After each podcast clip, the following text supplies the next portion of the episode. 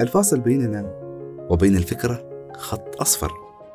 خط أصفر نمشي معه على التوازي حتى نصل لأبعد ما في الفكر وأعمق ما في الإحساس. خط أصفر على جانب الطريق مثلا يحمينا من الخروج عن جادة الطريق أو بكل بساطة هو الشيء الوحيد اللي لازم نركز عليه ونحن نستمع للبودكاست. كثيرة هي الخطوط اللي نتوقف عندها. ودائما نسمع إن في خطوط حمراء لازم ما نتجاوزها. الخط الأصفر عكس ذلك تماما. هو ممتد ليوجه بوصلة الأفكار والأحاسيس إلى الطريق الصحيح. ونحن أبدا ما بحاجة لأن نقطع الخطوط أو نتجاوزها. تماما كما يخبرنا الخط الأصفر. يكفي أن نمضي مع الأشياء بالتوازي.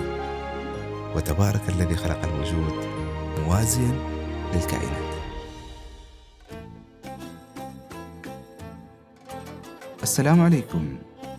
يبدو الطريق طويلا لكننا حين نمضي معه على التوازي متجنبين كل صدام مهلك وكل جدال لا يعود بجدوى حين نتعفف من كل ما يكدر صفو اللحظة. تمضي الحياة لحظة فلحظة ساعة فساعة عاما فعاما. ويبقى الأهم والمهم هو كيف نعتني بصناعة لحظاتنا المميزة. وهذه الحلقة على مطلع العام الجديد. تأتيكم بعنوان فن صناعة اللحظة.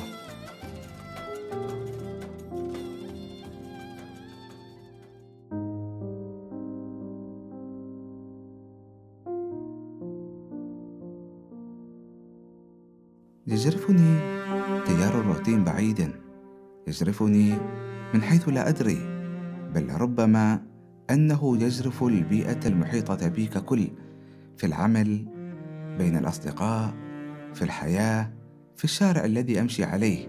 ذلك الشارع الذي يقود كل السيارات إلى قلب المدينة بين خطين أصفرين على التوازي حتى نصل لأبعد.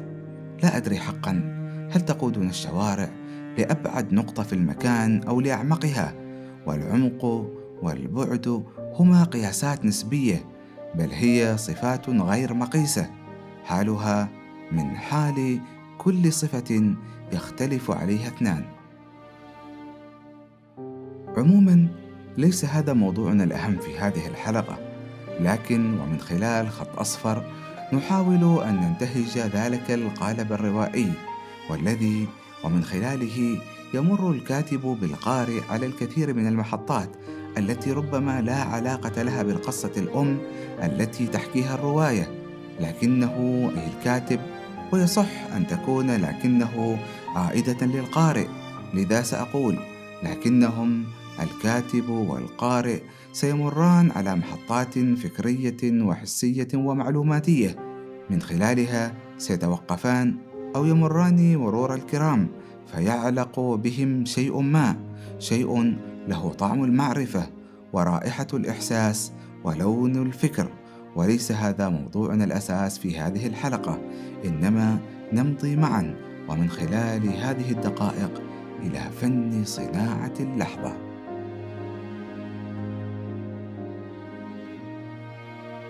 تتعاقب الأعوام أو يسميها البعض سنوات كل حسب شعوره تجاه سنة ما. سيتفق مجموعة على أن العام الفائت كان صعبا جدا. سيختلف آخرون.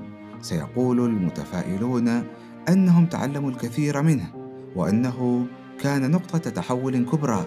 سيتفاءلون أكثر بالقول أنه عام غير شكل الأرض وفتح أبوابا كثيرة وكبيرة. سيختلف معهم من قال أنها كانت سنة كبيسة. سنة متعبة. سيختلفون كثيرا وسيقولون أن الواقع أوضح من قرص الشمس وأن البشرية عانت ما عانته خلال السنة الماضية. وحتى هذه النقطة من الخلاف ستكون القضية مجرد اختلاف في زاوية الرؤية. فالظروف ليست نفسها أبدا.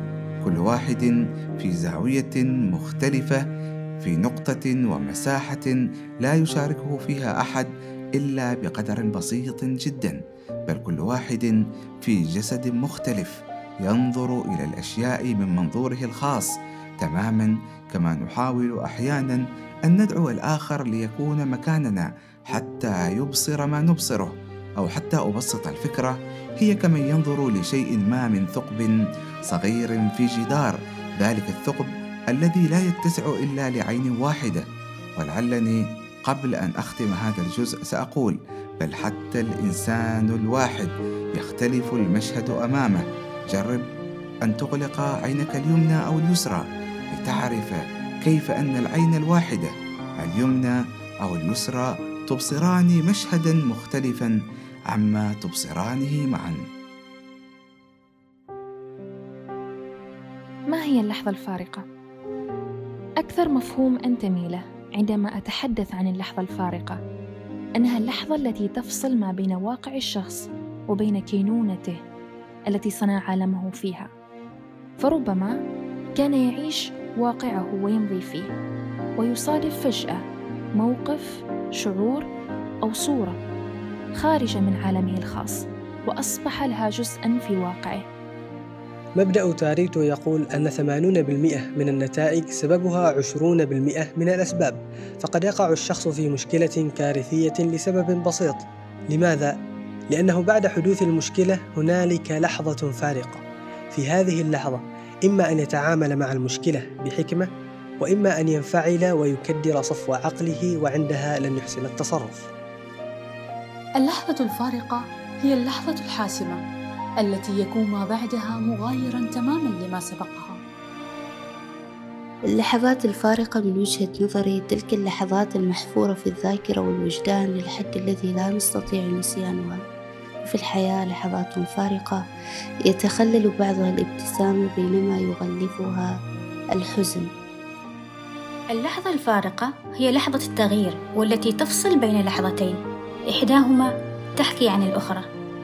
وهي أيضا مختصرة في كلمتين لحظة صفر فكل صفر متعلق بالتغيير. بعبارة أخرى نستطيع القول بأن لحظة الإدراك هي اللحظة الفارقة بين ما كنت عليه وما سأكونه.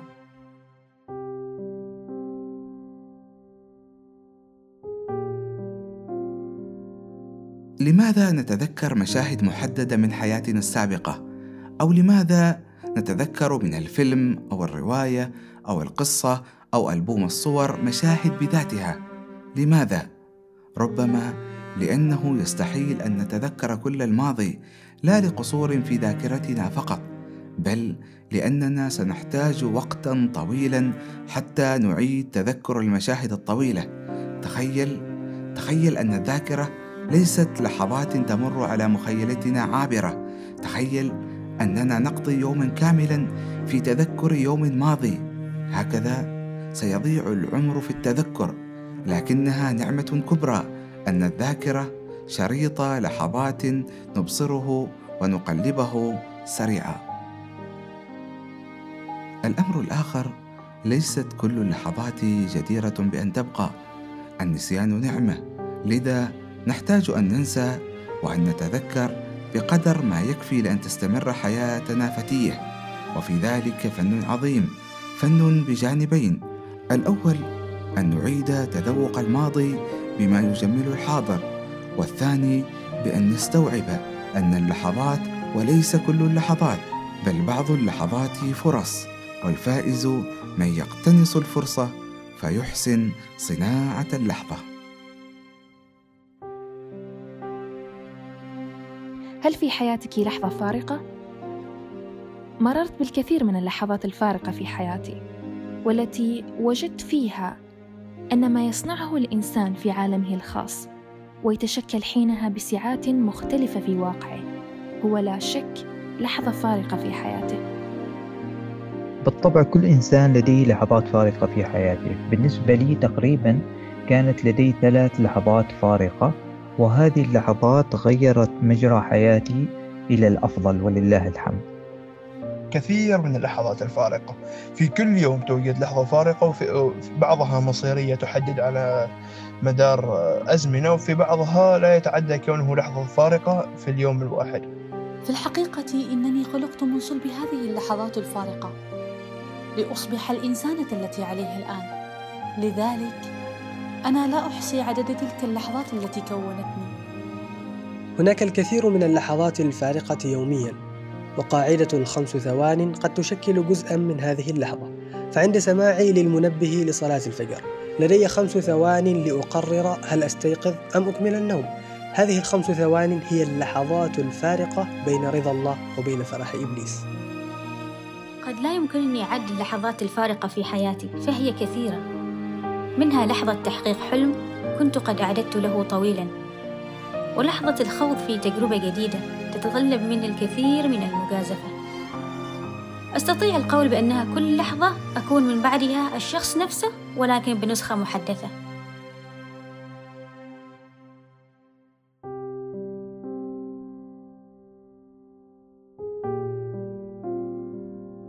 في الحياة لحظات مختلفة مختلفة بطعمها الشاعري وبمذاقها الوجودي لذا تطبع على الذاكرة نوثقها بالتصوير أو بالكتابة والعمل الفني والكتابة والشعر وغيرها ليست إلا لحظات مميزة ومختلفة لحظات من الإلهام لحظات نصفها فنقول أنها من عالم آخر.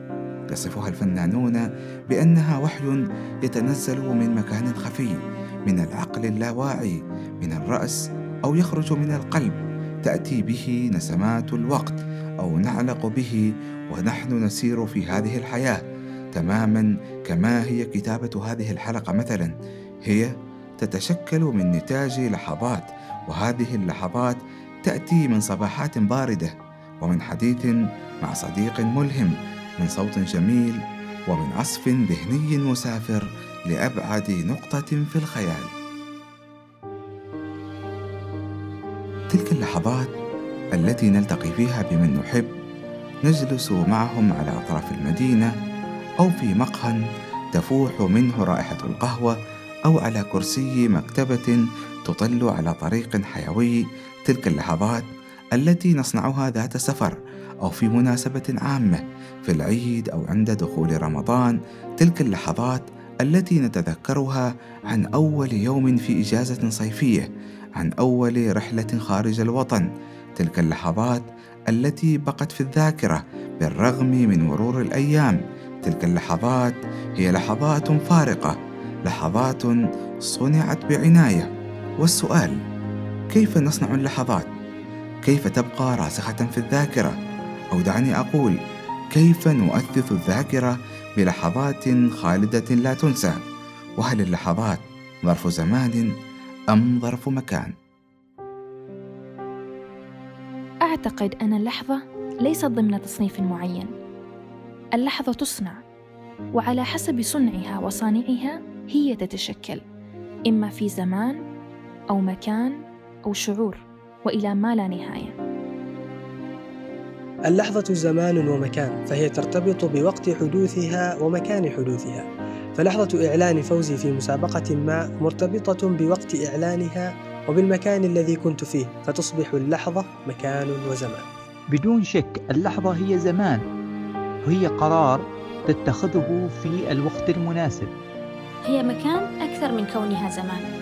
فنحن نحتفظ باللحظة بأمكنتها التي ولدت فيها وبصورها العالقة في أذهاننا أكثر من احتفاظنا بأوقات ولادتها.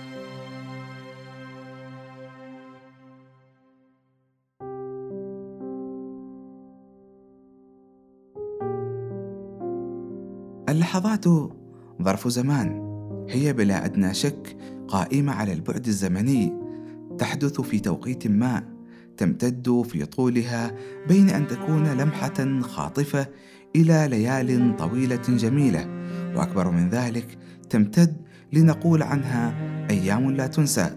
تمر علينا لحظات طويلة هي في أصلها مجموعة لحظات ومواقف لا تنسى. تجتمع كلها لتشكل ذلك الحدث الراسخ الحدث الذي سيظل يغذي حياتنا بالفرح لأمد طويل. اللحظات ظرف زمان لكنها أيضا لا تخلو من المكان. فللمكان دور كبير في صناعة اللحظة فالمكان يشكل ثلاثة أرباع الأبعاد والزمن رابعها. هذا في منطق الفيزياء وفي منطق الأدب هي أبعاد لا متناهية يدركها من عاش اللحظات الشعورية الكثيرة من جرب أن يكون في زمان ومكان وظروف نفسية وسمعية وحسية وإنسية مختلفة. كل ذلك إنما يتقنه من يتقن صناعة اللحظة.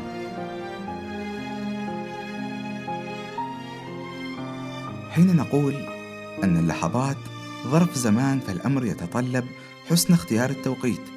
لذا نحن نعتني باختيار وقت تقديم الهدية مثلا.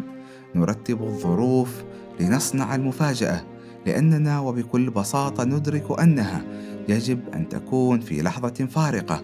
وحين نقول أن اللحظات ظرف مكان فإننا نعتني أيما اعتناء بترتيب المكان وتنسيقه حتى يكون للحظة طعم مميز وصورة خالدة في الذاكرة بل إن الأمر أبعد من ذلك بكثير ويدرك هذا البعد أولئك الذين يعتنون بصناعة اللحظة.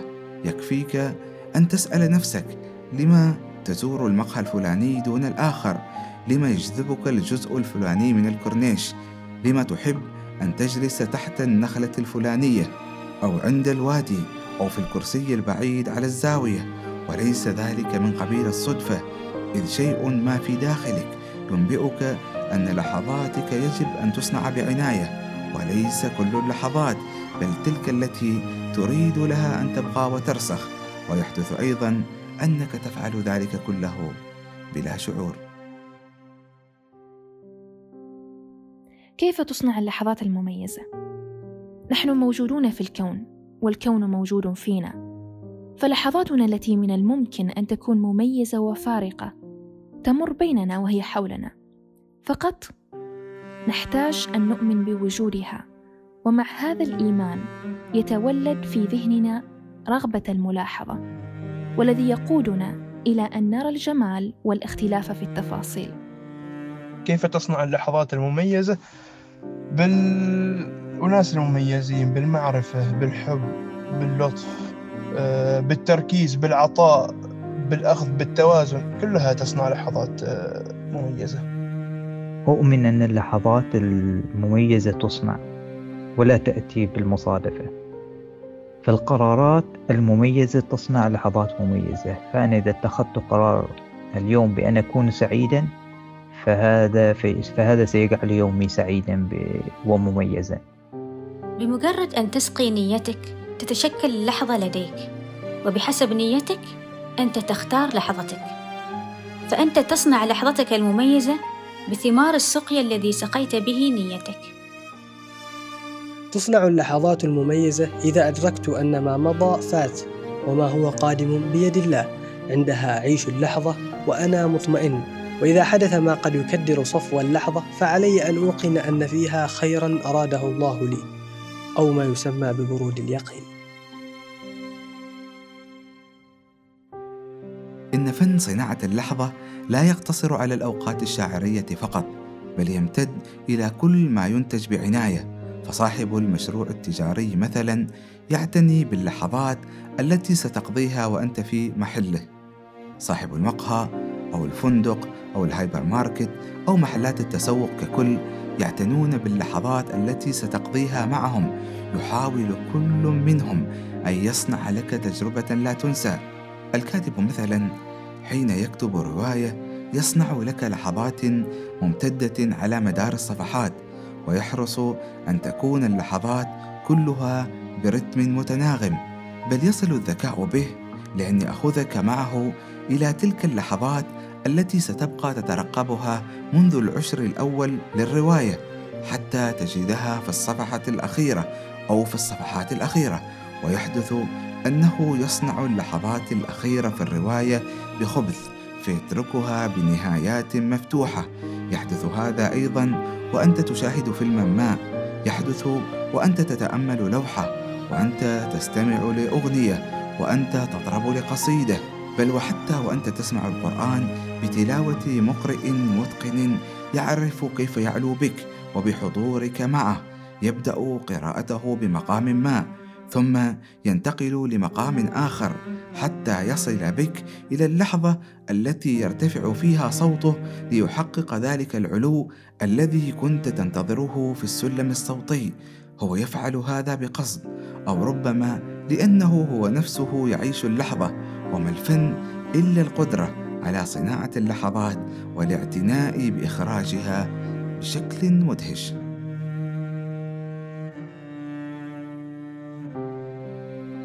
ختاما.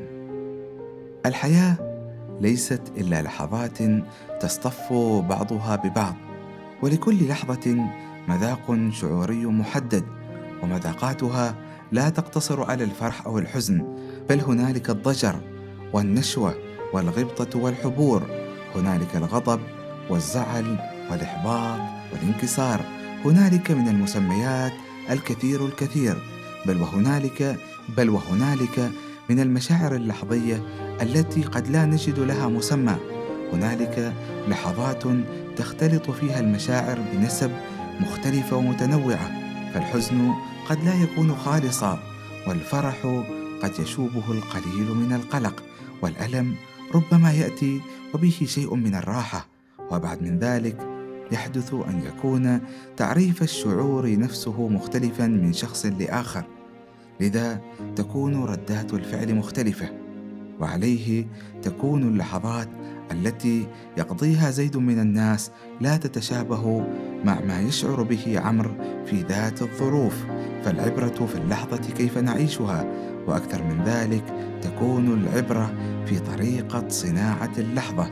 فأولئك الذين يصنعون لأنفسهم لحظات لا تنسى أولئك الذين يمضي الوقت معهم سريعا. لكنه يظل راسخا في الذاكرة أولئك الذين نشتاقهم بين اللقاء والآخر في الأسرة وفي دائرة الأصدقاء. أولئك أو حتى تلك الأماكن التي نشعر معها بالألفة والمواعيد الزمنية التي تزورنا بشكل مكرر كل عام. كل هذه التفاصيل إنما هي ظرف زمان ومكان وشخوص وظروف تتهيأ لمن يحسن صناعة اللحظة. وليس هذا الفن أقصد فن صناعة اللحظة ليس إلا للإنسان. نعمة عظيمة وهبت له في ثوب الحرية حتى يصنع لنفسه ولمن حوله ذاكرة لحظية مميزة فيكون ممن يتقنون فن صناعة اللحظة. كانت هذه الحلقة الثالثة عشر من بودكاست خط أصفر البودكاست الذي يصنع لنا لحظات خاصة ونتمنى أن يصنع لكم لحظات لا تنسى لحظات نمضيها في التوازي مع الخط الأصفر حتى نصل لأبعد ما في الفكر وأعمق ما في الإحساس.